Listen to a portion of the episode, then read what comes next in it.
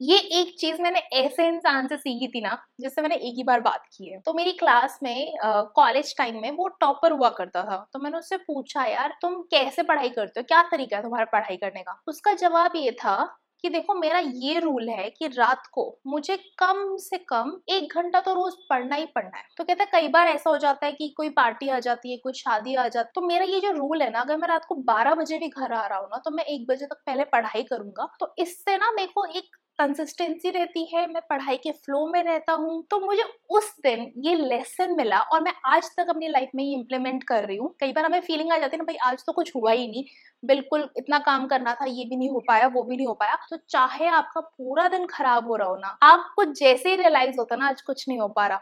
कम से कम एक या दो घंटे देकर आप अपनी कंसिस्टेंसी मेंटेन करो। आप जो भी काम करना चाहते हो, आप उसकी तरफ़ रोज वर्क करो। कभी कभी 16-20 घंटे देने से बेहतर है। रोज एक या दो घंटे देना और अपने काम के साथ कंसिस्टेंट रहना।